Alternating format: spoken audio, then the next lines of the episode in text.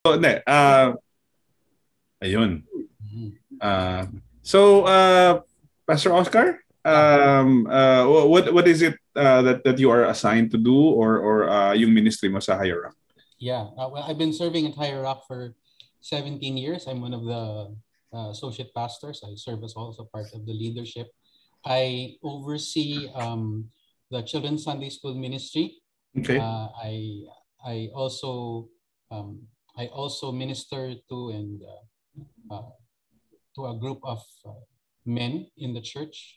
There are several cell, cell groups, but I I'm I'm um, I have the privilege of serving the cell group Sharper Iron. Uh, we we've uh, we, we meet every Tuesday evenings, uh, and I'm I also get to meet some of the members of that group um, going through and, and, and studying a little more intensively. Uh, I, I've also teach um, nung, nung on-site pa, and I'm looking forward to doing it uh, in a month or so, uh, yung basic Christian doctrine class uh, namin sa church. And yeah, we're, we're going to be in our second round of uh, doctrine classes as well. Hmm. Okay, so so when you came into the ministry, uh, did you always uh, picture yourself as as, as doing uh, or heading the uh, children's or Sunday school uh, ministry? No, I didn't. When I when, when I came in, actually, ang ang ano ang ang iniisip ko medyo iba na. But I I was um, I, I did grow up in Sunday school and I did teach Sunday school um, before I came to Higher up. Mm. When when there was an opportunity to to serve. Uh, I, I actually began, someone else had oversight over the children's Sunday school. Eh, tinanong ko, pwede bang, pwede kaya magkaroon ng Daily Vacation Bible School? And then I was encouraged by the by that same guy, yeah, sige, sige, gawin natin, Daily Vacation Bible School. And after a while, um, he took on uh, another ministry role and I was given the opportunity of uh, serving naman as uh, ministry head of the Children's Sunday School Ministry and that's been really really exciting. Uh, it's been it's been great uh, being able to serve the parents, come alongside the parents, and help the children. So it's really just it's really not just teaching the children, but coming alongside the parents as well. Uh, yes. Church, yeah. Uh, ang understanding ko rin kasi John eh yung primary ministry is ng ng ano children's ministry is yung mga magulang talaga. So yun yung bininiwala ko dun. So we're just trying to support uh, and it's just a privilege to come alongside of them. Itong nakaraang taon actually, um, when we started coming out with children's Sunday school videos, uh, that's one of the things I realized how how important it was to for us to know that the that the parents welcomed us in a sense in their homes by having their children watch the videos and have them attend our Zoom sessions. Kahit na hirap yung mga mga mga magulang, sinetapan nila yun para sa mga anak nila. So praise God for that. Praise and uh, just being able to bring the gospel to bear sa mga buhay ng mga bata, under, helping them understand na oh, ito importante to. And uh, encouraging the parents also to gather their families for worship was also another thing. So I'd love to I'd love to grill Tito Oscar for the rest of the night, no, but it's not going to be our topic. Um, uh, so, uh, kasi na, nakakamiss din kausap si Tito Oscar for like the longest time na. Uh, hindi pa kami nagkikita. Magkita-kita tayo, bro. Yeah. So, um, so we're talking about um, the church, uh, pastor, the church, and social media. Okay. So, so I know that the I know that the bent will be talking about how how social media can be a problem and, and how how it is problematic when it you know reaches some you know certain levels and certain um, habits in in a pastor's life. But i want to start now by saying okay or by asking you how is it a help to you? Muna uh, okay uh, bag bago natin i-bash yung social media. Uh, parang um, how is it a help to you your life as a pastor and your ministry uh, in the church? Yun muna, yun muna yung sagutin natin. Pa- paano paano siya nagiging paano siya nagiging tulong, no? Sa sa sa life and ministry mo both individually siguro and, and as a pastor. Ba- bakit natin ibabash yung social media? Nasa social media tayo ngayon. o nga, yun nga. Kaya nga, kaya nga, I, I don't want to start out, you know. Uh, sige, so, so, well, obviously, nasabi ni Pastor Oscar kanina, it's been a big help during the pandemic and we all know that. No? Uh, if not for social media, um, the church would be in very, very, you know, dire straits. It's siguro uh, very, very difficult uh, um, uh, situations. Uh, but that God has given us grace. So so doon pa lang alam na natin na grasya din ito ng ng Diyos. But we'll, we'll talk about the the the the the, the, the skewing uh, later. Pero sige, ba't parang ayaw niyo magsalita? Na, nahiya ba kayo? simulan ko na, simulan ko. Okay. Uh, kasi nakamute yung dalawa eh. Oo nga eh. Um, I actually, relative to some of the members of the church here at Higher Up, I, I came into Facebook late. Um, nakit, ano, ang, ang initial na inano ko doon is that it's um, a tool to be able to communicate also with other believers. And then later on, when I got on, ah, nakita ko na, ah, meron pa palang ibang bagay na nandito. Um, kaya, kaya nakita ko, oy, this is a way of uh, finding out what, what other people are doing, what other ministries are doing, and being able to share that um, with the, the, the, other people that I know. I've found people on um, on on Facebook that I've been wanting to to get in touch with. I had no other way of finding out about them except through social media. Even just recently, people reached out to me na sabi ko, this is surprising.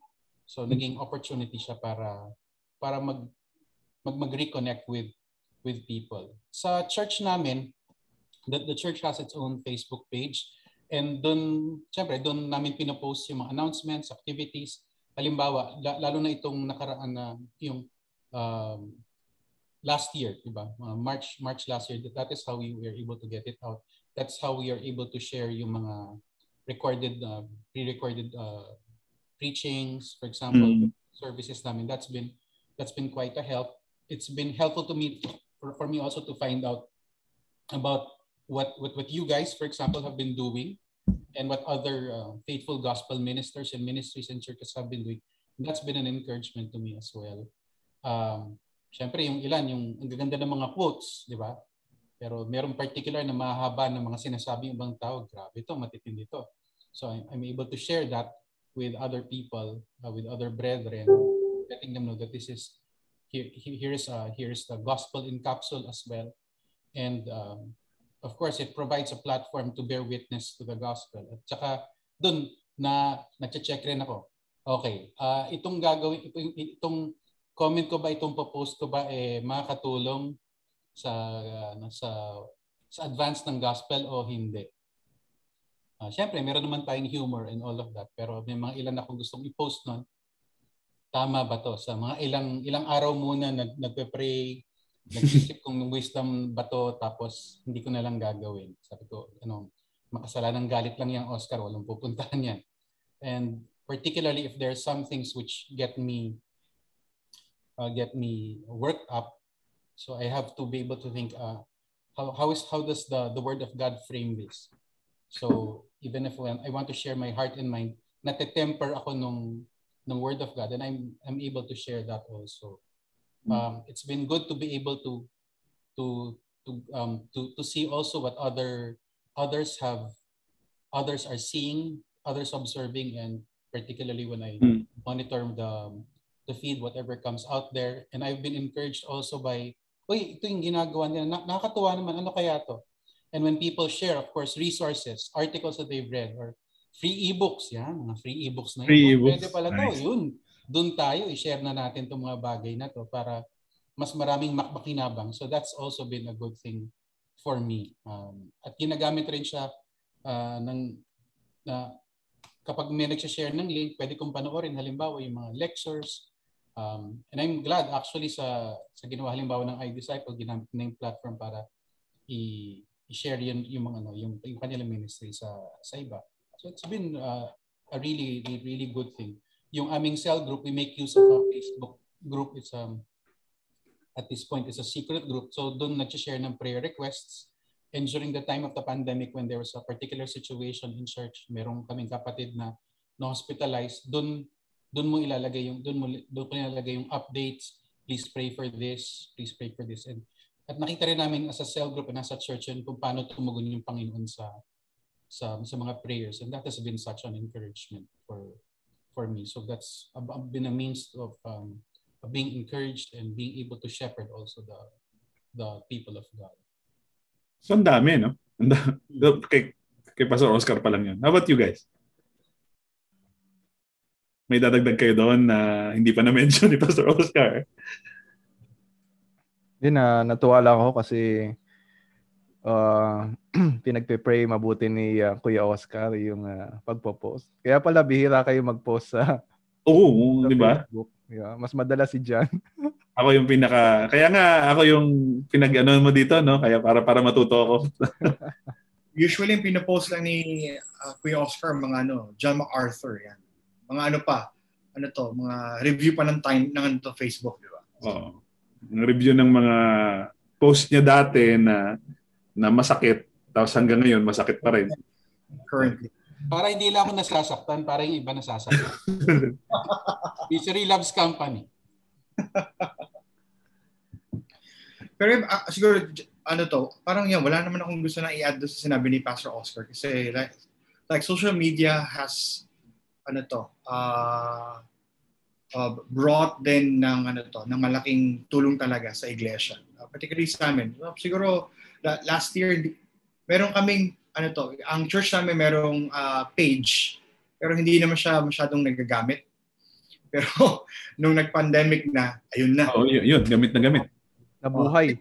Oo, kasi kahit na mga seniors eh, uh, may Facebook ano, uh, sila yung mga hindi walang walang silang mga hindi active sa for example kinawagan mo wala naman. Pero pag nag-chat ka mabilis yeah. na di ba? So i think yun kahit yun, yun yung yun yung mga opportunities na dinala ng Panginoon through social media.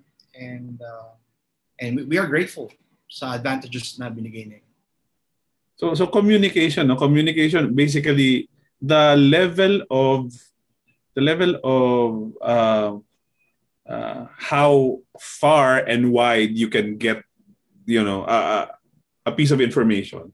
It really depends on like the, the the the connections that you have, and if it's that if that's shared by your connection, then it gets shared and reshared. So so parang the the the the opportunity to get the information out there uh, is endless. That's why you see a lot of people also using social media for uh, people who have been uh, who, who get lost no? Uh, na na hindi nila makita tong certain person na ito. And like after a while um, usually uh, they, they they get located and uh, social media gets parang it's a big help. So the, again um yung ano parang the, the the the nature of technology even as a grace of God um is um is that grabe yung ano, parang it, it matches kung kung ano yung kailangan din ng na information na na ipasiwalat natin ngayon. Um, and in that sense, parang parang well, uh, Pastor Derek kayo sa isa inyo, meron ka pa bang idadagdag doon sa mga nasabi na or uh, particular na uh, Yeah, sa akin naman uh, particularly sa sa church kasi um bihira, parang yung social media, it's not our primary tool sa ministry. Mm. Uh, kasi uh, ngayon, uh, syempre, nung simula ng pandemic, pero uh, natuto kaming gumamit ng Zoom and uh, it's uh, better for us kaysa yung uh, naka-Facebook Live mm. na uh, sobrang ano eh, uh, parang nakatago yung mga yung mga tao uh, sa sa Facebook. Uh, pero ngayon nakita namin na uh, like sa case ng Treasure in Christ PH na uh, social media uh, is a, uh, a viable uh, f- platform uh, as extension uh, ng ministry. So not as our primary ministry, syempre. Uh, pero it's uh, yung potential to extend our ministry uh, sa ibang tao, even sa yung yung potential to reach uh, beyond dun sa locality ng church. Yeah. So so oh, given given all of these things na, na, na nasa harapan natin and all the I think uh, benefits siguro and uses no uh, of social media wala naman siguro sa, sa inyong magsasabi na social media is inherently bad So, so by by your silence, silence means yes.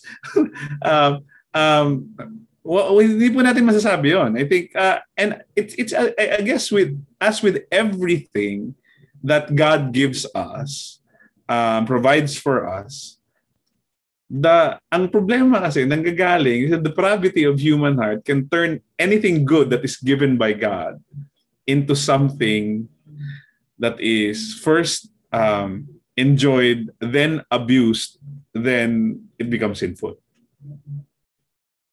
Um, so, so, so, so, gusto nating sabihin yun. No? Gusto nating malinaw lang sa mga tao nakikinig na So so social media is not inherently bad. And so um, I, I don't think that you can rightly preach from the pulpit of your church say that okay, everybody get off social media because it is bad. Um, gaya ng yung gaya ng iba't ibang platforms din of communication, 'di ba? Na, na hindi naman siya inherently bad. But there's something about the human heart, I guess, no? Uh, and we're we're we're focusing right now on the life of a pastor and how this can turn dangerously bad. Um, so, aling, sige, uh, aling mga elemento para sa inyo ang elemento ng social media na ginagamit ng isang pastor maybe uh, personally and in ministry can turn dangerously bad. Okay? Uh, para sa buhay niya mismo at para sa minis- paministeryo niya bilang bilang pastor ng isang church. Um, you can you can pick out you know some things that na na, na medyo either personal siguro o um, mga bagay na, na natutunan nyo, mga bagay na um, uh, learn the hard way, ganyan. Ah, sige, sinong Sino, ma- meron ako, kaya lang, ako yung ano ngayon eh. Ako yung, so hindi ako masyado magsasalita. Kayo muna. Ako na mauna. Ay, wow. Hindi, wag naman ganyan. Hindi pwede. Kayo muna. Um, so, so which parts? Okay, which parts? And it's okay if you can come from a, a, a more personal perspective kung, kung ano yung mga na, na-experience yun na. Ako siguro, um, um, hindi ito lahat yun, pero merong merong time na meron nag-post ng isang ano, uh, meron siyang opinion, tapos meron siyang sinabi. Tapos sa sa pag-iisip ko mali yung ano, mali yung mali yung sinasabi niya. Okay. Uh, hindi ko nagustuhan yung kung saan nanggagaling tapos nag-comment ako. Hindi ba ganito yan? Nag-comment ako. Tapos very simply this person said, uh, that's a different word. Um, he was explaining something about what is said in, in, in the biblical text. Tapos sabi ko, hindi ba ganito naman ang sinabi sa ibang passage? Tapos sabi niya, uh, that's using a different word. Ganun lang kasimple. Um, tapos, syempre, that was very humbling for me kasi, o nga, no, tinignan ko yung text, uh, that's a different word. Those are two different, for example, in the original language, those are two different words used. And then, of course, uh, nuances are different. I'm sorry. I, uh, paalala na isip muna bago mag-comment. Isip muna bago bago mag ano, bago mag mahabang mahabang ano. Sorry. Natatawa ako kasi ang hilig ko sa ganyan dati. Tsaka ano eh, um, yun yung, I, I guess may mga knee jerk. Uh, don't, don't get me wrong. Ano, just because I don't comment doesn't mean I'm not sinning in my heart. Yung mga nababasa ko, sabi ko, mali naman yata. Tapos, in my mind, mahaba na yung diskusyon. Meron akong mahabang opinion paper doon sa sa utak ko. 20 pages siguro. Single space. Tapos, ano, yung bang, in my mind, it's also heavily footnoted. Tapos, uh, with, ano, with, with, with extensive bibliography or something like that. Tapos, todo rant na siya. Pero sabi ko, anong pupuntahan nito? Parang, and that's been an, also another thing. Uh, when to engage, when not to engage. And I'm still I'm, I'm still ano, trying to be wise about paano ba paano ba to? Kasi um, meron kang nakikita, hindi ka nag-agree doon. Kailan mo papasukin yung mag-comment? Uh. Kinakalan ba ang gawin ko na lang eh mag-post na lang ako ng sarili ko uh, ng sarili kong post na may, may kinalaman doon na halata naman nila na tukol doon imbis na mag you know things like that. Pero we we also we also need energy and wisdom Kasi sabi ko, is this ano? Is this shepherding the flock?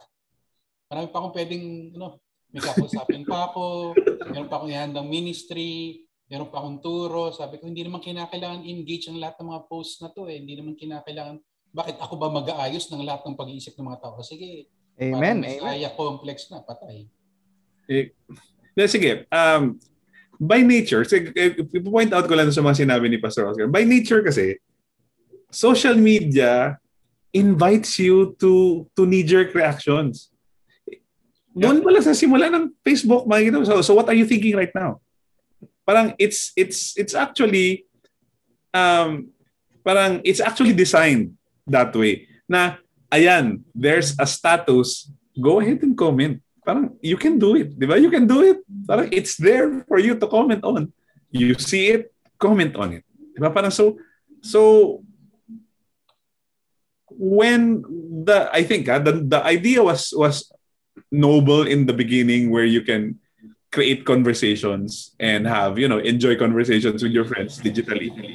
Um ang nagiging problema ay when conversations turn into arguments. Um and it's so easy because it's so easy lalo na ako mabilis ako mag-type. Di ba? Parang it's so easy um it's so and Facebook makes it easy for you. Uh, and so does Twitter actually. So does Twitter. Uh, it makes it easy for you to carry on an argument. Um, so saan saan ba sige sabi mo uh, Pastor Oscar it it comes to the point when you're thinking is this like a waste of my time? Diba is this a, para so so there's the, the parang the effort that you put in. Um pero um anong anong mas dangerous na nangyayari sa puso if you in, engage and engage? Ah, lahat na lang gusto mong i-address. But you but but you begin to you you, you think you have to uh, to have a say in everything but you're not really an expert. You're not wise about everything. So how about a little humility to realize na um, hindi ko yata alam pa yung lahat ng kinakailangan malaman bago mag-comment sa issue na yan maganda yung sinasabi niya pero I also have to fact check yung mga bagay na yun at saka yung binanggit ko nga kanina, um, I have to remind myself, Oscar, marami pang kinakailangan gawin. May, may asawa ka, may mga anak ka, may family worship pa kayo mamayang gabi, may ministry ka sa susunod na araw. Hindi mo kinakailangan gawin ng lahat ng yan. Baka merong ibang may oras. Sige, baka ministry nila yan, okay. Pero ikaw, hindi mo hindi mo kayang gawin lahat yan. At saka, bakit ba ikaw ba dapat tagaayos ng lahat ng bagay na yan? So, Pero meron akong alam about it eh. So why why not just say something that say the the things that I know? yeah, that that would be helpful. And then and then what? Yun. Don't get don't don't get me wrong. Uh, in my head, I'm a in, in my head, ano, in, in in my head, I'm a pretty good debater. In my head, I'm a pretty good debater in my head. I'd like to think that in my head. Pero um, I also know that in um, not necessarily in online situations, even in face-to-face sit- situations, the sinful heart has risen to the point na yung nanggigigil ako. Nanggigigil ako. Tapos nanginginig yung kamay ko. Sabi ko, ah, an- ano to? Hindi ko na masabing ano eh, holy anger siya eh. Kasi parang I'm taking it personally, iniisip ko na na ah, tukol sa akin to. o bakit ba? Parang kinakilak ba talagang ipagtanggol yung sarili ko? Di ba dapat sapat na yung yung yung ginawa ng Diyos para sa akin para sabihin na ito, uh, hindi ba pwedeng sabihin ko na, oh, baka mali nga yung sinabi ko, bakit kinakailan magmataas pa? So, all of those, those are basically sanctifying. Um, uh, I- I'll have to say though that in some situations that uh, I, I am sanctified after having made my terrible mistakes. Totoo, totoo. And alam mo yun, parang oh, there's the other avenue of showing people that you know a lot. You know, na, na ipapakita mo sa mga tao na may alam ako, di ba? Parang uh, or magaling ako magsalita or magaling ako magsulat, di ba? Um, sorry, ah, galing lahat to from experience kasi um, ah, pinagdaanan ko rin ng eh, ito yung this is what I wanted to share uh, also uh, sa inyo sa inyo. Um, sige, do you guys want to comment about uh, what Pastor Oscar said, uh, uh, personal experiences in having theological arguments sa sa Facebook. Well, hindi pa naman ako nakaranas na nakipagdebate uh, sa sa Facebook. Actually, mas maganda nga iwasan sila madalas. Uh, I-try mo din minsan. Uh, I, well, well, one of the things I would say is that I am not a confrontational guy, so I would simply PM the guy if the guy disagrees with me or not. So mm. I think that's a better way because you you'll be uh, misunderstood usually, di ba, sa length ng conversations you're gonna have and replies and stuff. Uh, so mas maganda na ganun. Uh, that, yeah, that's why idol ko si Kuya Jan pagdating sa mga ganyan. But then... Grabe ka! Pero in area naman ano to, uh, siguro, if I'm gonna share in terms of uh, how my heart has capitalized social media, it was a few years back, I remember there was a time when uh, yung parang yung what I what I see what I post for example in social media started to become my my identity you know? Uh, and that's pretty ano to uh, hard. So you're gonna post something you're gonna look for people who's gonna like it. And even to the point that even in the ministry with with the people that you're working with uh, mm. parang dumating sa time na wait kailangan kailangan ko nang mag mag-deactivate. Uh, kasi parang one time I saw myself na teka, bakit siya nag speak sa ganun, ako hindi? Nagkaroon ng ganong inggit, no? Na parang, wait, hindi ba dapat ako yung nandun kaysa siya? Okay? And I started to ask myself, no, bakit ganito yung heart ko? And they're my friends.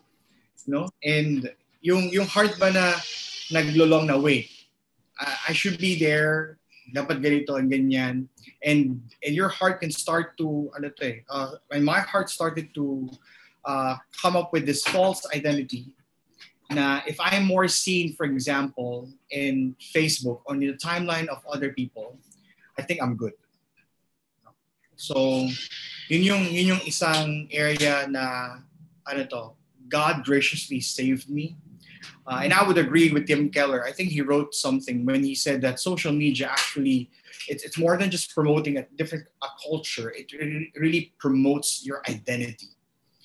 You know? So, yung sabi pa lang, what are you thinking right now? Mm. Or what, what can you say? It's more than just what you think. It's who you are actually. You know, so what you post, you think that matters. So it promotes your your your mind, your thoughts. Uh, more than what you can say, it promotes who you are. So, yun yun, naging turning point sa akin yun. And, and I would say that there are times that I'm still tempted, you know, to compare myself to other people who are posting in that. Uh, but then, uh, good thing that you have also a, good, a godly wife that would uh, uh rebuke you and direct you uh, to to God and to your identity in Christ. Para lang malaman mo na, okay, ito yung purpose ng social media and how, how you can benefit from it. And mga times na if it is already uh, ano to, getting the attention of your heart, and I think yun yung mga moments where I need to uh, back off a little bit and at times na maging content na uh, okay lang kahit hindi ko alam kung ano yung nangyayari sa timeline. You know, mm-hmm. it's a struggle. You know, it's a struggle. Uh, but but uh, and, and and that's an area where I need to grow more babalikan ko mamaya yung yung sinasabi ni Pastor Oscar about uh, dun sa engaging uh, and how uh, ano yung implications sa church. I want to focus on so so Franco oh, di ba parang okay we when you explain it like that we know it sounds bad. It sounds bad that that you're getting your identity from what you post. It sounds it sounds really bad. But practically paano siya magiging dangerous for a pastor and his church ministry? Uh, practically, um, hmm, mahirap i-navigate yan, ano? Oo. Oh, oh. Mahirap siyang i-navigate, particularly if you're the one who's actually posting it. Uh, Oo, oh, di ba? All of everything that you post in your, for example, your page or uh, your your own account, So um, again, there are good things Ah, ano yung tanong mo? hindi, um, hindi kasi parang, di ba parang masama siyang pakinggan pag in-explain mo sa, sa ganun. Pero parang gusto ko lang ma, maintindihan ng mga tao, bakit nga ito dangerous for my pastor if my pastor is this way? Or for me, if I'm this way. If a pastor, if you are a church leader, you're a ministry worker, you are serving the church in, and, and ito na yung nangyayari sa'yo. Nangyayari sa'yo ay, um, kino-compare mo na yung sarili mo sa mga nakikita mo nagpo-post, sana ganun din ako. Or, um, or pag nandun ka na, ikaw yung nagano, ikaw yung nag-speak doon na picturean ka, picturean niyo ako ganito ganito, tapos post ka ng post na na hey, look at me. Hey, look at me. I'm speaking here. I'm good. I've arrived. Parang so ano yung practical danger? We we can we can hear it. Uh, Sure. Yeah. Okay. So one practical danger is actually instead of uh, exalting the triumphs of the gospel, you're actually exalting yourself. mm-mm. Uh, and uh, kahit na for example, gamitin mo for example yung halimbawa, I Disciple Philippines. Uh, we can use that as uh, ano to. Pero if we're ano to, uh, a point where it becomes uh, me ang mas nakikita, mas laging ano to. So there's a danger where uh, people might ano to, uh, the reason why they are getting into this kind of organization is because they want to listen to you. So there is a again, and it's an issue of our heart, a heart where oh because I have something to say, so dapat makinig sila. So eh, because I have something to say, so whatever I type, so they're gonna like it, they're gonna share it, and they're gonna believe what I'm, I'm gonna say. So uh, a danger in, in terms of uh, are we promoting the triumphs of the gospel or are we promoting the triumphs of what our strength can actually do or what our minds can actually articulate? So, kaya mas maganda, I think, na there's an accountability on the things that we post. Uh, like what I said, it's my wife for me at this time.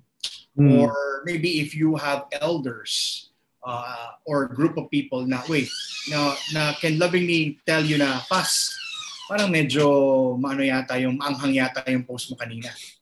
Eh, Hindi, dapat, da- dapat talaga ganun. Kasi di ba, we need to defend the gospel. We need to defend the word of God and that. But uh, then, uh, is, is there a way on how we should do that graciously? Is there a way on where we can Hmm. communicate na still truthfully, but then a way of uh, uh, uh, providing pa rin yung uh, loving care and graciousness. So, So, two things na, na sinasabi mo na gusto kong i-point out is um yung yung uh, actually your when your when your when your leader is like that in the church parang the, parang a culture is promoted. A personality culture more than the gospel. And um nakakatakot yun na um, gusto kong mag-church sa church na ito kasi si ano yung pastor yes. eh, at saka, pinapalo ko siya sa Facebook tapos ang ganda na sinasabi niya tapos parang parang gusto kong pumunta doon dahil dahil sa kanya. Mm. Di ba parang yung yung kultura na yon is parang okay, parang kapag ka- when you're full of it at ikaw yung nandun, parang inisip mo, ah, wala namang masama. Wala namang masama. Oh, di si let them come. Let them come. But the moment that you're not there, Mm. will the will the people still be faithful to the church and to the gospel? Or will they be faithful to you? Mm. eh, eh, ikaw yung makasalanan, di ba? Ikaw, hindi, hindi yung Diyos, di ba? Parang will they be faithful to God or faithful to you? And you're promoting a culture like that. Uh, pag, pag ganun, yun- lalo na pag, alam yun, parang medyo nagda-dive in ka na dun sa, sa Facebook personality, high-profile pastor kind of thing, no? Uh, sobrang dangerous talaga. Um, gusto kong gusto ko lang maintindihan ng mga tao na, sobrang dangerous talaga yun. And um, well, we all have those kinds of tendencies. Pangalawa doon is yung sinasabi mong accountability. Uh, that you have to have some sort of, you know, you have to have people around you who will be willing to tell you off na mali na yung ginagawa mo. Um, so for Franco, it's, and for me also, it's my wife. Um, pero like, I am, there was a couple of, you know, couple of instances last, you know, in the past two or three months na um, yung, yung, yung elders namin sa church, um, two guys who told me na baka mali na tong pinost mo. So I posted a meme. But it was it was really for alam mo yun, parang ganun eh, parang it was for humor. No? Was for humor. Tapos may nag-react ng iba.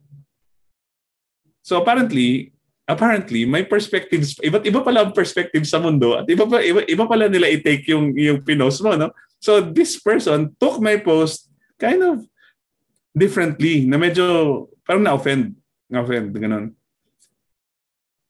tapos napaisip ako na ah okay may mga tao palang ganun which I should have been wiser in in thinking na ah, okay may ma, may ma-offend sa sa ganito and And so ayun, parang pinakita sa akin nung nung nung nung dalawang guys na part of my D group as well. Sabi niya, so anong gagawin mo diyan ngayon? Di ba? Parang anong gagawin mo diyan? Paano na 'yan? Di ba? Paano na 'yan? Anong anong gagawin? Anong anong mangyayari? And Pero dyan, kaya pala pinapost mo yung puro pagkain, mga tao. Ah, uh, yun, eh. wala wala silang magagawa doon kasi pagkain lang eh. Di ba? Pero ma-offend ba kayo sa kinakain ko? Hindi, pero the, the point is yeah, you have to have some people who will be really uh, responsible enough, um, who love you enough to tell you when you're wrong. And when you're being the one being corrected, di ba? Parang you have to accept that as correction and as sanctification nga, sabi ni Pastor Oscar. Kasi parang, ay, yun lang. Parang, uh, Pastor Derek, ikaw naman. Uh, Hindi na, enjoy na lang akong makinig sa inyo. So. Hindi sa akin naman yun. No? uh, very ano, very uh, deceitful uh, na kasi we're trying to convince our, uh, ourselves na we're doing ministry. Right? Mm. We're uh, we're posting, uh, we're uh, we're sharing the gospel. Um, pero kailangang i-remind ko yung sarili ko na I'm primarily a pastor uh, ng uh, ng church namin. Na halimbawa yung Treasure in Christ, I uh, this is not my primary ministry. And so may mga may mga instances and it's uh, it's tempting na especially if uh, kapag uh, titingnan ng uh, isang pastor yung uh, uh, halimbawa, konti lang yung uh, member sa church. Tapos lalo pang kumonte uh, because of the pandemic. Mm. Tapos uh, nakita mo yung potential na ah, marami pala akong followers sa social media maraming uh, reaction sa mga sa mga post ko, maram, maraming shares. Uh, pero sa uh, kapag may mga season sa church na parang wala masyadong result o kaya negative yung mga sinasabi ng mga tao. So, uh, mas madali na maging ano eh, maging replacement uh, ng ministry yung uh, yung social media. And it can uh, distract me from uh, katulad ng sinabi ni kay Oscar uh, from the things na mas uh, mas mahalaga uh, mas priority mas kailangan kausapin. Kasi uh, in reality uh, I did not make a covenant or commitment uh, sa mga friends ko halimbawa sa social media or sa mga naka uh, subscribe dun sa sa website mm-hmm. or sa mm. sa YouTube but I made a covenant with these uh, few people na I will teach them the word. I will, uh, together with the other elders, I will correct them. Uh, so, uh, talaga nandun yung wisdom. Katulad ng sinabi ni Kuya Oscar kanina, I don't have to uh, comment uh, sa lahat ng mga issues kahit na yung mga theological controversies na I feel so passionate passionately about. um, pero yun nga, I, I, I still have to think of my role as uh, uh, shepherd of the flock uh, entrusted to me. Kapag mag-comment ba ako dito, kapag mag-engage ako sa ganitong theological discussion, kapag i-post ko ba to, how will it uh, affect uh, the people uh, that God entrusted uh, to my care? Mm-hmm. And so, so yun, so andun yung ano eh, uh, real danger na uh, we want a bigger and wider platform uh, for ministry. And in a mm. way, uh, we are deceiving ourselves na Facebook is giving us that uh, kind of platform. That you can be a pastor in Facebook, no? Yeah. So dumadami yung mga pastors, theologians uh, sa Facebook. Yeah, so. And, and and actually that's yung sasabi ni Derek, that, that's a sad uh, picture right now of what the local church uh, is right now. So parang naging mm. church na lang, di ba? So and uh, I mean, minsan meron din nag-reason out na ah, kung ayaw makinig ng mga members ko, edi dito na lang. At least mas, mas, mas madaming ano to. Mas madaming uh, nagla-like, nagko-comment, you know, and uh, Um, but then I think yung maganda na napag-uusapan natin that even as a pastor, we need to go back to how God has called pastors to really lead and shepherd the flock. You know, kasi uh, really, uh, at the end of the day, uh, you're gonna see na kahit na naka-online naman yung mga halimbawa, naka-online sila sa Zoom or ano, uh, hindi pa rin natin ano to, nalalaman yung yung depth, for example, of their spiritual walk and ano, ano yung kailangan na care nila at this time. I, I remember one time I was talking to uh, Pastor Oscar. By the way, nag-meet pala kami ni Pastor Oscar. Ay, ganyan. So, eh, kasi tagal nyo eh. Grabe. Falafel yo, falafel yo. Magpo-propose Oo. pa naman ako mag-meet tayo in person. Oh, game. Game. Kami So, na lang ni Jan, kami ni Jan, magmi-meet. Ng kami na lang ni Derek, napunta akong baliwag na lang. Pupunta siya sa Baliwag. ayun, ayun. So, meron, meron sinabi si, ano to, si Pastor Oscar that, that really, ano to, uh, hit me and encouraged me as well as a pastor na in this time. Sabi niya, uh, many members right now of our local churches who are online, okay, assume that they are okay. Okay. Sadly, many shepherds also assume the same way because they are uh, tuning in, you know, they are ano to, they are liking, they're commenting, they're meron pang paganyan na comment sa uh, di ba? May Apir yun, hindi yun, ano, yung prayer. yan, prayer yan. Hindi naman ako gumanon, ganyan nga, o, di ba? So, meron pang ganyan, pray po, pray, pray. Pero, uh, so, again, d- dahil nakita mo na, ah, okay naman pala sila, okay, ah, sige. So, we have already assumed. But, uh, really madali, going lang, to madali naman pumindot lang eh. Oh, tama, madali lang. Pero uh, to to go beyond that and really ano to, ask them how they are. Yun. Hmm. Yun na yung ano to. Uh, really ng work ng pagpapastor. Pagbibisita sa kanila if possible. Kaya ayoko makipagkita dyan kay Pastor Oscar. Masakit palagi mong salitain. Ah, Ah, ano, sorry. Pa pasundot lang. I appreciate yung sinabi ni Pastor Derek, yung diniin niya talaga na you did not make a covenant with people on Facebook. There's no covenant there. If there's an unwritten covenant, I, I don't know what that is except that I'm, I'm I'm going to post and then bahala ka kung gusto mo mag-like. mm, And I appreciate the fact na diniin niya kasi um kapag ka nag bumigay halimbawa nag for some for one reason or another, it might be a good thing. Kapag halimbawa nag-crash yung buong Facebook, buhay pa rin ang church natin? Buhay pa ba yung church natin? Kung kung nag-crash yung Facebook tapos parang wala na yung church, may problema tayo. Because we have covenant with covenanted with, with people, life on life, yung ginagawa ni Pastor Derek na I have a relationship with the people. I, I have this relationship with these people. Itong Facebook is just kung meron yan, kung kung sa sa kalooban ng Diyos, sa providence ng Panginoon, nandiyan na yung technology, okay. Pero kung wala yung technology, tuloy pa rin yung church. Di ba? Kasi hindi naman church of Facebook. Meron ba?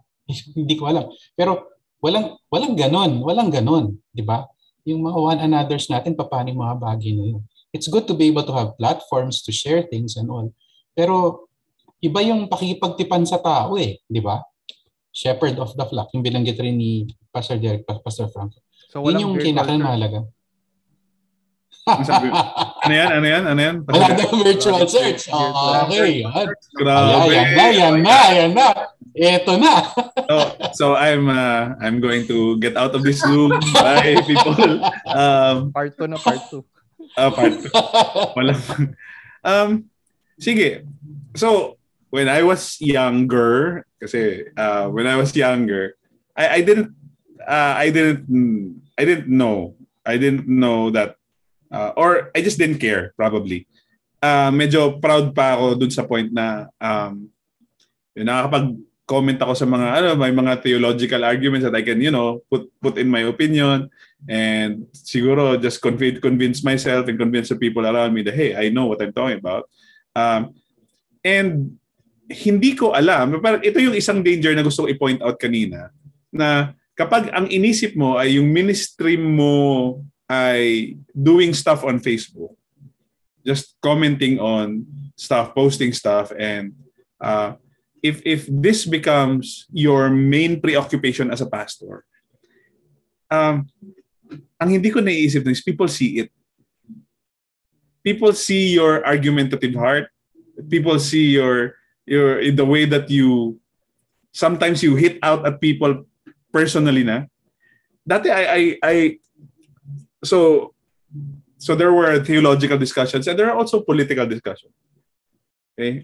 And both are of course uh, uh, flammable and pwedeng sumabog. I used to I used to comment on on political posts uh, as well and react to people. Lalo na on, on ano yun yung mga yung mga news news Facebook pages and there a lot of people who are posting their opinion and pag, pag medyo ay, gusto ano bang Tagalog ng work up kasi yung sinabi ni Pastor Oscar kanina uh, work up o medyo nagigigil ka na no? Parang ganoon kaya nagigigil ka na sa gigil ko magko-comment din ako doon kaya lang na ang ang well I, I, I realized too late siguro, uh, na nakikita pa rin ng mga tao.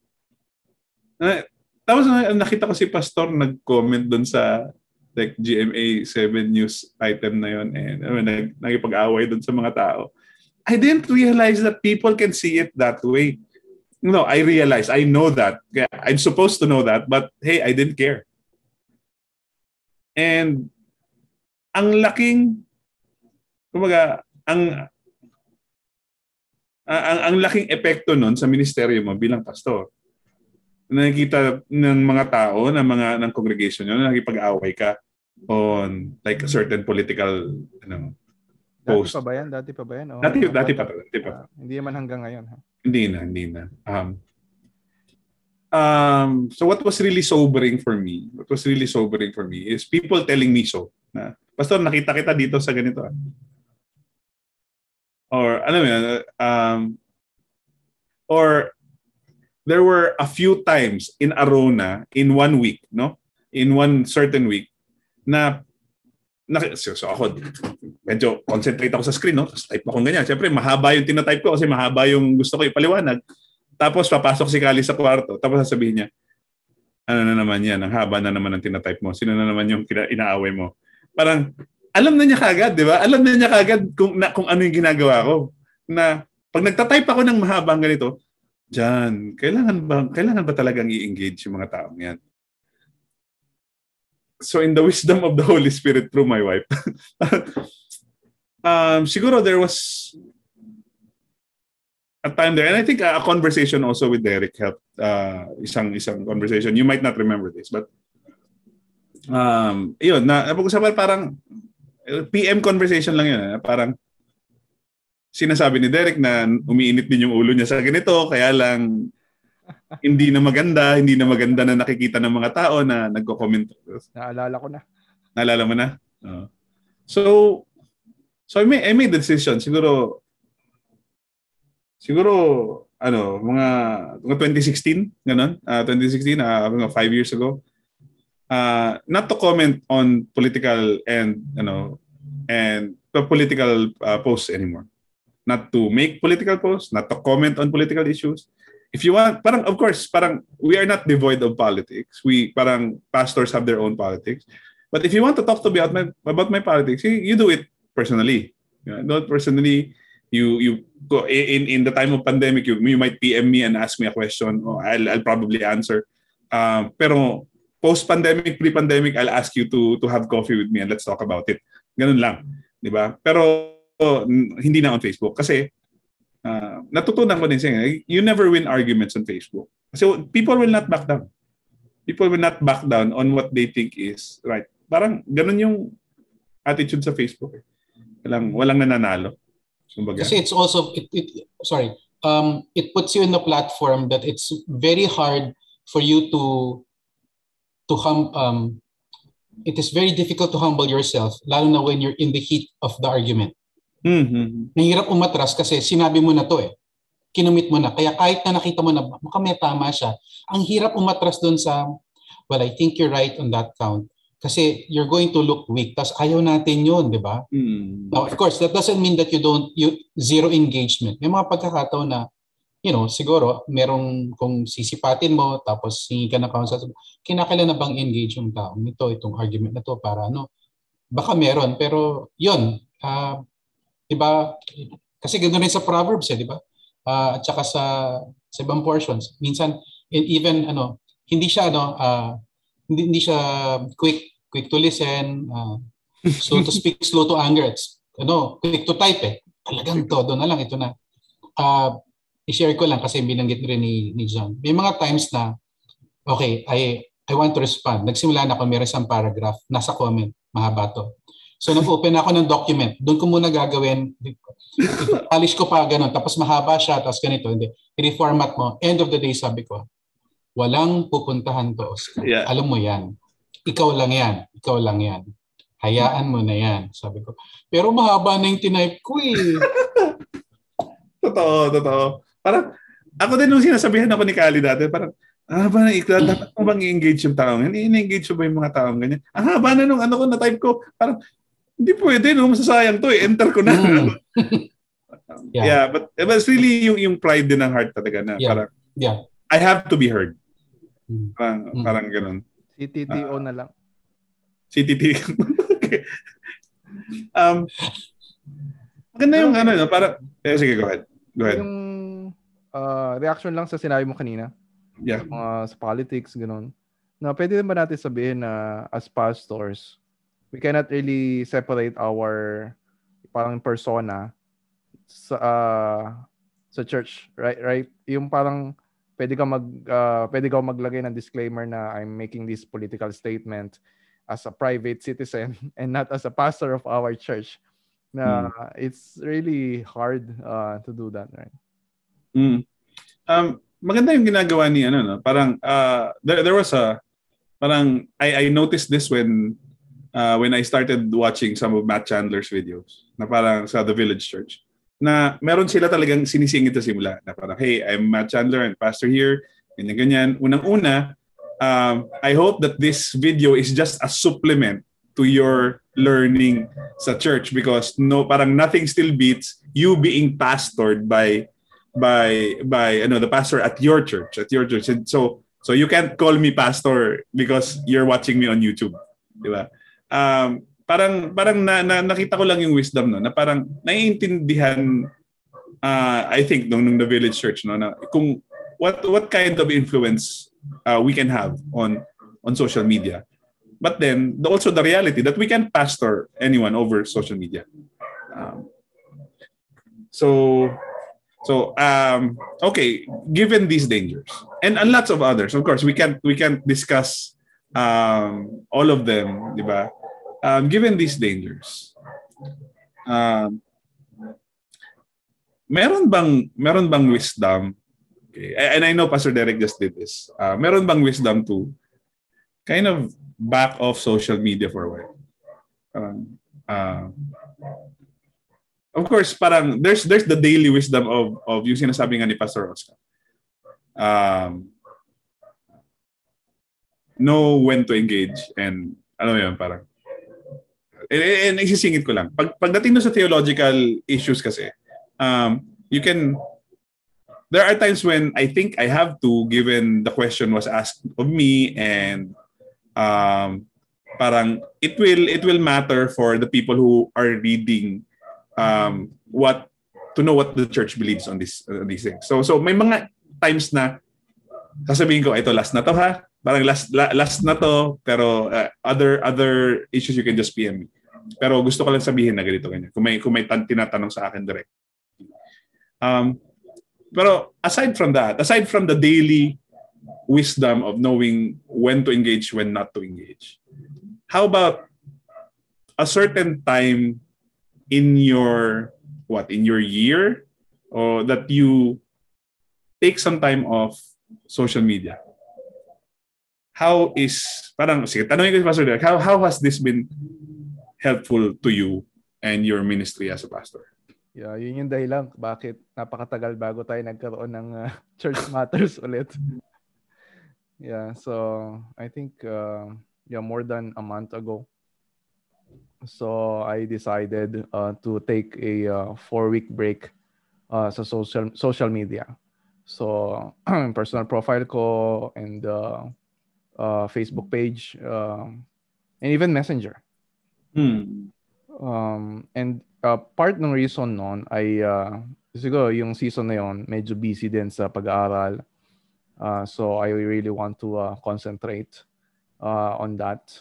Uh, pero part of the reason din ay uh, parang, parang mayroong mga recent uh, uh, may mga recent na mga nangyayari na pinapakita ni Lord uh, na there's uh, something in my heart uh, na kailangan i-address. Mm. Uh, nakatulad sinabi din ni Franco kanina na magiging ano eh, parang nag, na, nagiging parang nakakabit yung identity ko uh, sa social media, sa performance ng post, uh, lalo na kapag uh, yung may time na uh, napapansin ko na ba, ba, bakit check ako ng check dun sa ano uh, sa notifications. Uh, and then uh, kapag uh, merong uh, negative comment or even uh, question uh, na comment uh, dun sa sa post ko, sometimes I take that personally. And uh, may, merong ano eh, meron ako nararamdaman na na something is not right. Uh, kasi uh, eh, parang ang mission ng Treasure in Christ is uh, to uh, uh, promote uh, the gospel and gospel-centeredness. Uh, pero uh, naramdaman ko na teka lang, kailangan ko ring i-preach that same gospel uh, sa heart ko. And so uh, I prayed about it. So I told my wife and uh, uh, our church na no social media for me for uh, uh, for one month. And even yung messenger.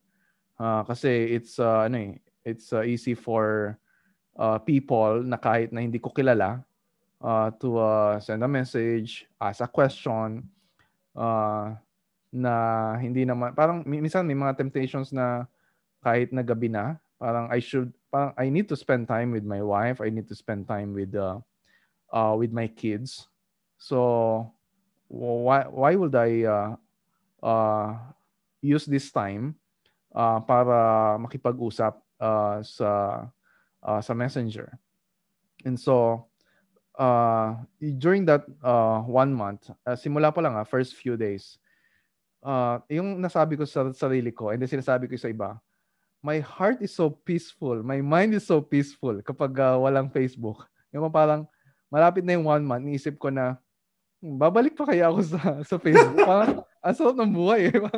I, I don't need to uh, uh, makisawsaw doon sa mga ibang mga uh, mga issues and uh, and uh, so yun so and it's also God's way of reminding me na uh, I can take a break so social media and uh, I can uh, ano parang I can still be I can still be faithful uh, sa ministry uh, na pinagkatiwala sa akin ng Panginoon. Yeah. May, na-realize ka na, uh, parang is there ever going to be a time that we can we re, we realize as pastors that we don't have to be here. Uh, you don't have to be on social media. Okay, sige. Communication wise, okay. Uh, meron. But eh, gusto ko yung sinabi ni Pastor Derek no, parang parang that you can you can be off social media and still be faithful as a husband, as a, a brother, as a son, as a family member, and even as a pastor. Uh, sana sana ma-realize natin yung yung uh, yung yung kung ano yung essential at ano yung hindi, no? Uh, Share ko lang na yung aming senior pastor is not on Facebook.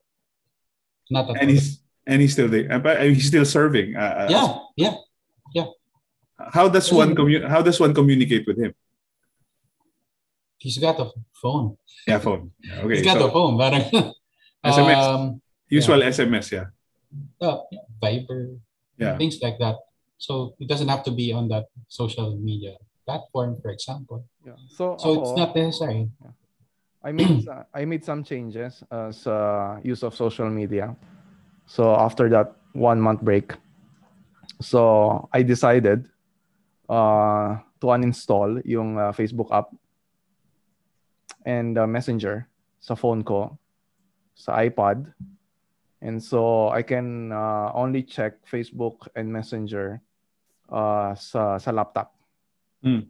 So usually during uh, uh, kapag work hours. uh, so kapag uh, naka-set ako to uh, to work. And so sinabi ko din sa church na if you want to contact me, and uh, you need my reply na mas mabilis, eh, you can ano, contact me sa ano sa text or call. Yeah. Pero pag sa messenger, maaaring kinabukasan pa ako mag-reply. Uh, during work hours. Yeah. Hmm. Oh, kasi parang parang yung yung availability mo, di ba? Parang parang kukunin ka talaga nung notification eh, no? Parang when the notification is there. Yeah. Um so Pastor Franco, are you there? You wanna say something about this? Or nag-deactivate ka na din? Yeah. Uh, I would say that it is a struggle. So, the, there are mga moments na, you know, just similar din kay, kay, kay Derek na I'm I'm more concerned about sino yung nag-message. yung nag-notify, nag-notify ng mga stuff, no? So, and and that's a discipline I think na ano to, I'm I'm praying that ano to, that God would continue to train in my heart. Uh, it's good that uh, God has brought uh, ano to, uh, a new family in our church. And, and this guy uh, is currently studying sa uh, Southern Seminary online.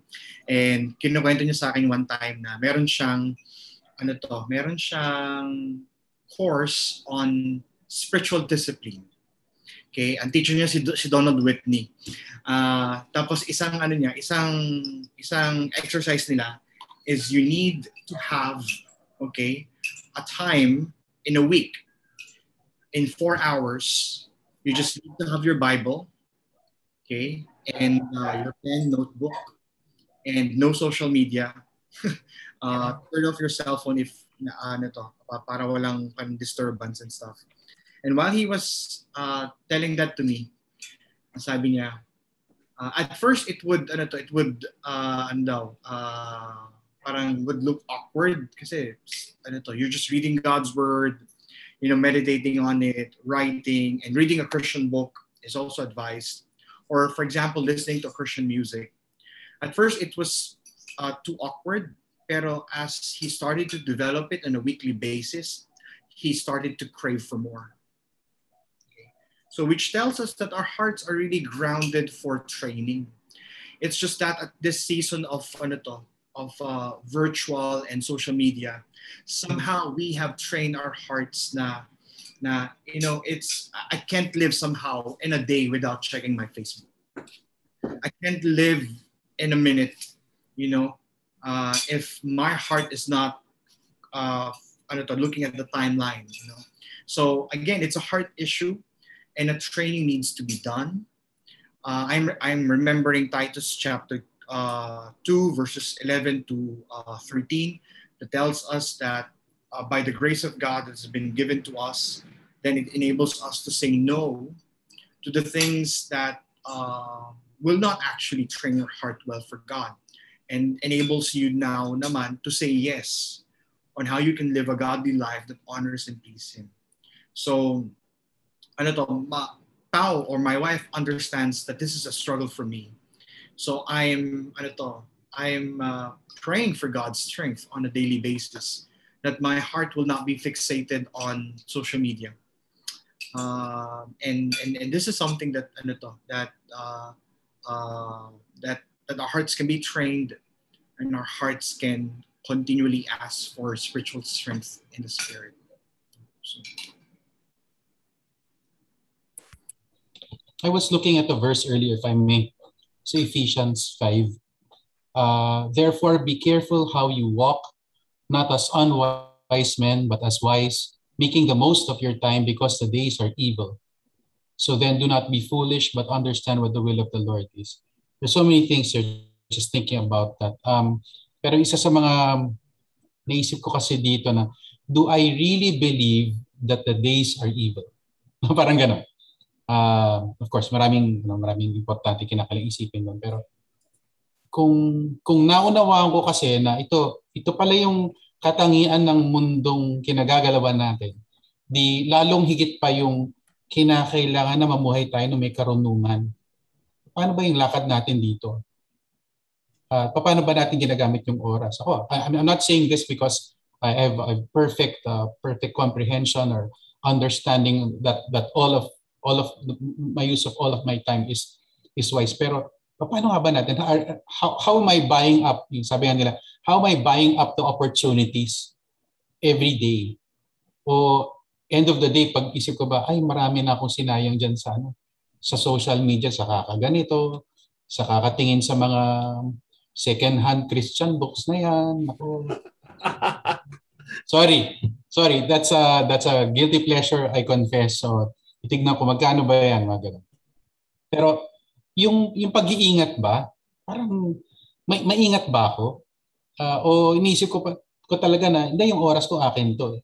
O yung oras ko yung pagkakataon to na dapat kong ginagamit talaga sa sa para sa Panginoon, ganon. Kaya maganda yung ano yung ano yung binanggit ni ni, ni Pastor Derek na ginawa niya at saka yung discipline na binanggit ni Pastor Fra, Franco. Actually, uh, yung yung discipline na yon is is something that I wonder if um if if if some if that's something that we we pursue as pastors. Kasi kapag ginamit halimbawa yung retreat madalas sa ilang mga pastor, magsasalita sila, i-organize sila, magtuturo sila sa, retreat. But actually going on personal retreats, yung away from everything and just communing with God, you're the the the Bible open and being instructed in His Word without the distractions. Uh, and moving away from, ah, nag-aaral kasi, may tuturo, may merong sermon, may Bible study. Kundi yung talagang, yung, yung puso mo talaga, talagang ninanais mo talagang, ah, ito, sa salita ng Panginoon. Ito yung mangungusap sa akin talaga. Yung mga bagay na yun. Eh, eh, kaya siguro mahalaga yung binanggit ni Pastor Franco na sinasabi nga ni Don Whitney na, oh, itong, ano, ito bang, itong disiplina ba nasa atin ngayon? paano ba talaga natin ginagamit yung yung panahon at yung mga pagkakataon na kalob sa atin ng Panginoon bilang mga pastor. Kasi actually, malalarawan rin yun sa ating buhay at saka yun rin yung uh, makikita natin sa mga miyembro natin. Paano ba nila ginagamit? Yun mo. Kaya ayoko nandito si Pastor Oscar. Sakit magsalita talaga to. Kayo daw susunod na magwa one-on-one. Ayoko na. Kinakala, mer kinakala merong kalamansito. Oo naman. Sorry na po, Tito. Um, yeah. Uh, um, so, so there are a couple of things that we have uh, we have uh, discussed here. It's really that uh, social media is not bad. Uh, the hearts of people are hearts. Our hearts are, and it can turn any good thing into you know something that that can be pleasurable and abused and even uh, to a point sinful. Uh, dahil it feeds our ego it feeds our pride it feeds our lust it feeds you know uh, our just wanting to be lazy uh, ano yun yung yung desire to not do anything and just do something pleasurable. Um ganun. Uh, And the, the it, it's really yung heart na kailangan nating i-train. Ano? Uh, not not away from social media. Not, not necessarily we're not talking about unless it is a radical thing that you need to do in your life to be totally away from social media then then go ahead and do it. But um, not really to to say no to all of social media but to say yes to a better thing, no?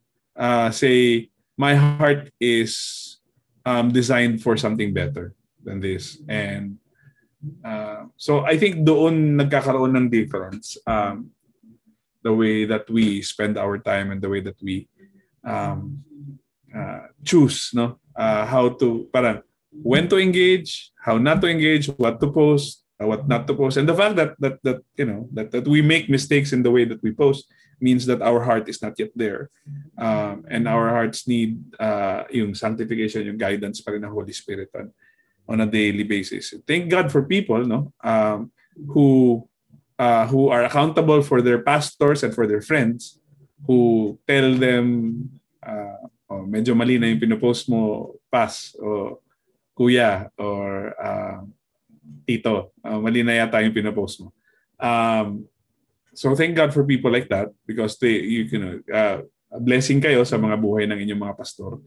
Um, and for pastors also to to accept the correction. No? Accept the correction, uh, lalo na coming from your wives, coming from your friends, because they're being used by God to, um, for you not to focus so much on what you show in social media, but to focus on being faithful in what God called you to, to do, which is pastor the church, shepherd the church, um, serve God, be, fa- be faithful, preach the gospel. Okay. Um, malalim, malalim. Ayoko na ulit tong topic na to next time. Ha? Huwag na tayo ulitin. Uh, isang beses lang naman to dadaanan. Uh, um, so does this mean na, na we're we're uh, we're going to be um, not so regular sa sa Church Matters, Pastor Derek, or what's what's the plan here? Probably once a month, ganyan? Twice a month, okay pa rin. Twice a month, okay pa rin. Okay. Bumuelo lang tayo, bumuelo. Oo. Nag-heart check. So, heart check. heart check. So are you guys um are you guys uh your your churches are meeting uh in person already? Uh Yes. Yep. Pat, pat, pati cell group. isa groups are meeting in person. Yeah, may prayer meeting kami Okay. kanina in person. Nice. Praise God. Yeah. Uh so so kami matutuloy na. Uh, Praise God. Praise God. Matutuloy na ngayong Sunday. Uh, praise God for that. Go, go, Uh, go. Go. Hindi ba kayo natuloy ng Sunday? uh, hindi kami natuloy ng Sunday. Um, kasi uh, nagkaroon ng uh, scare. But um, Okay. uh, but we, ano, we, we, uh, we prayed na yung nagka-fever nung gabi on the dry run uh, ay hindi COVID. Uh, Kasi nandun siya sa dry run with with us and nagka-fever siya the night before. So we had to cancel. Um, and we had to ask that person to get uh, tested. Pero hindi hindi nga siya COVID. So Mm. um, so praise God for that. Mm. And so we're going to meet uh, this Sunday. Pray for pray pray for uh, Redeemer Christian Church Manilas. We'll be We praying for you, bro. For the first time. Mm. We'll be praying for you. Guys. Thank you, thank you. Yeah, pakishare mo lang yung pictures. We will. Yeah. We will. We will. Yeah, malak- malaking bagay pa ako personally, malaking bagay para sa akin kapag may nag-post ng pictures ng mga kapatiran na nagtitipon talaga. Malaking bagay para sa akin. Encourage. Yeah, sobra. So, Oo, oh, nakita ko nga kila, kila Franco. Encourage, encourage. yay! Kayo, Franco, uh, two weeks na? Two Sundays na? Or Uh, ano na, a month. a month na? Okay. A month na, yeah. So, looking forward every. Sunday. The Yeah. Lord is good. Yeah. Maraming salamat Kung sa inyo. sakasakali to, no? Pastor John, so kung sakasakali to yung first Redeemer Christian Church mali, Yeah, gathering I- na on-site. I'm I'm having trouble kind of, you know, um, paano ko i-handle yon Kasi, ano naman, magiging emotional yung mga tao and all that. So, uh, It will be good. It will be good. uh, it will, I'm praying. It, it, Yeah. By God's grace. Yeah. yeah. That's good. how we're going to handle it. By God's grace. Okay, huwag ka na umiyak. Baka umiyak ka pa. Ay, Okay may lang. kakilala akong pastor. May kakilala akong pastor ah. Pagkatapos nilang bumalik after a long period of time, ah eh di merong video noon, eh shinare niya. Ti- Tinignan ko, tapos tinimestamp ko, sabi ko, gawa kaya ako ng video na itong portion lang na to, tapos iloloop ko lang siya, sabi niya, sa Dista. Bakit? Ano, ba- ano bang na, Di na, di napigilan yung sarili niya, Ah, okay. yung pagilan. Lumuha, no? Mm. Um, yeah, yeah, yeah. So it's gonna be exciting for us. Uh, pray for us. Yeah.